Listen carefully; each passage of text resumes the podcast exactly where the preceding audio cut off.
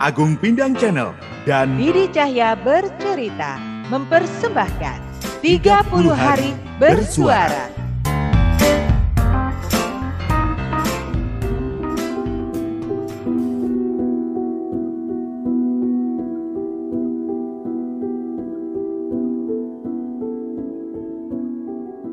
Mi, makasih ya sudah nemenin sampai ke pemakaman papa. Mm-mm. Kamu malam ini masih nemenin mama di sini kan? Iya, sudahlah, don't mention it. Meski baru beberapa kali ketemu, aku udah ngerasa deket banget sama Tante Enggar. Nggak tahu kenapa ya. Eh, ini ruang kerja papamu klasik banget ya. Tipikal ruang kerja orang lama gitu.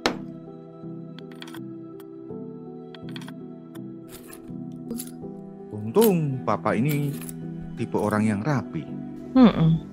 Barang-barang diatur sesuai peruntukannya. Duh, bisa nggak ya aku nerusin perusahaannya papa? Insya Allah bisa, Gar. Memang kamu harus belajar cepat, tapi yang jelas aku yakin kamu bisa. Aku aja yakin, masa kamu enggak? Apa sih yang bikin kamu sebegitu yakinnya?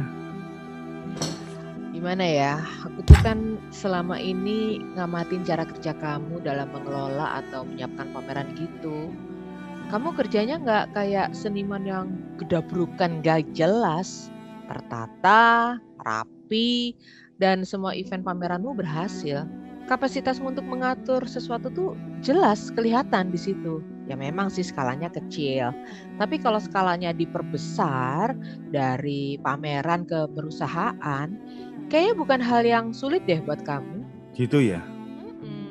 Tapi jujur aja ya, aku penasaran deh. Sebenarnya apa sih yang kamu bicarakan sama mama tadi sore itu pas pemakaman papa? Kayaknya kok serius banget ya. Penasaran ya? Nggak ngapa-ngapain sih Gar, aku cuman ngebesarin hati Tante Enggar bahwa semuanya bakal baik-baik aja. Terus mamamu bilang, bantuin kami ya Mi. Nggak tahu deh maksudnya apaan. Mama bilang gitu. Mm-mm. Eh, Mi, tapi serius nih. Aku bener-bener butuh bantuan banget. Kamu mau nggak bantuin aku di perusahaan? Sepertinya kami memang butuh orang kayak kamu deh. Oh, Selama ini, kamu kerja di perusahaanmu sekarang kan juga udah bagus prestasinya. Sekarang gantian bantuin aku ya. hmm, mana ya? Ya, sebenarnya Tante Engkar tadi juga bilang gitu sih. Tapi mungkin aku butuh waktu, Gar. Kamu tahu sendiri kan, perusahaan tempatku kerja sekarang backup penuh kasus pelecehan seksual yang ku alami. Tapi kalau keberadaanku bisa jadi solusi untuk kamu dan mamamu, hmm, aku akan coba bicarakan dengan Pak Sabto deh. Lagian kan aku di sana kerja by project, bukan karyawan penuh. Bagaimanapun aku juga pengen berkembang dan memang sebenarnya ada rencana buat pindah kerja kalau project ini sudah kelar. Nah, berarti sudah ada solusinya nih untuk perusahaan ini.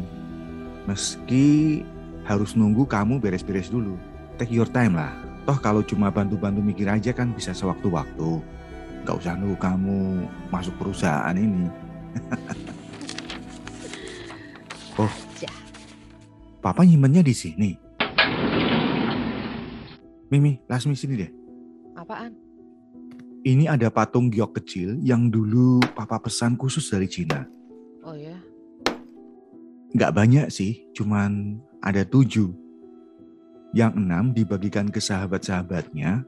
Katanya ini dibuat terbatas untuk papa dan dibagikan untuk menguatkan hubungan persahabatan di antara mereka. oh Meski akhirnya salah satu sahabatnya terpental karena itu selingkuh sama mama. mana lihat? Ih bagus ya. Tapi kok Tapi apa Mi? Tapi kenapa patung giok ini persis yang dibanting mama pas mereka berantem sebelum akhirnya papa meninggalkan rumah ya? Apakah papa...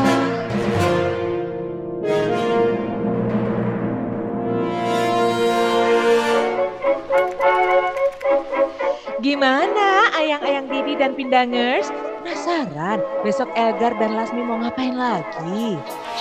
Makanya ikuti Agung Bidang Channel dan Didi Cahya bercerita dalam tantangan 30 hari bersuara bersama The Podcaster Indonesia. See ya!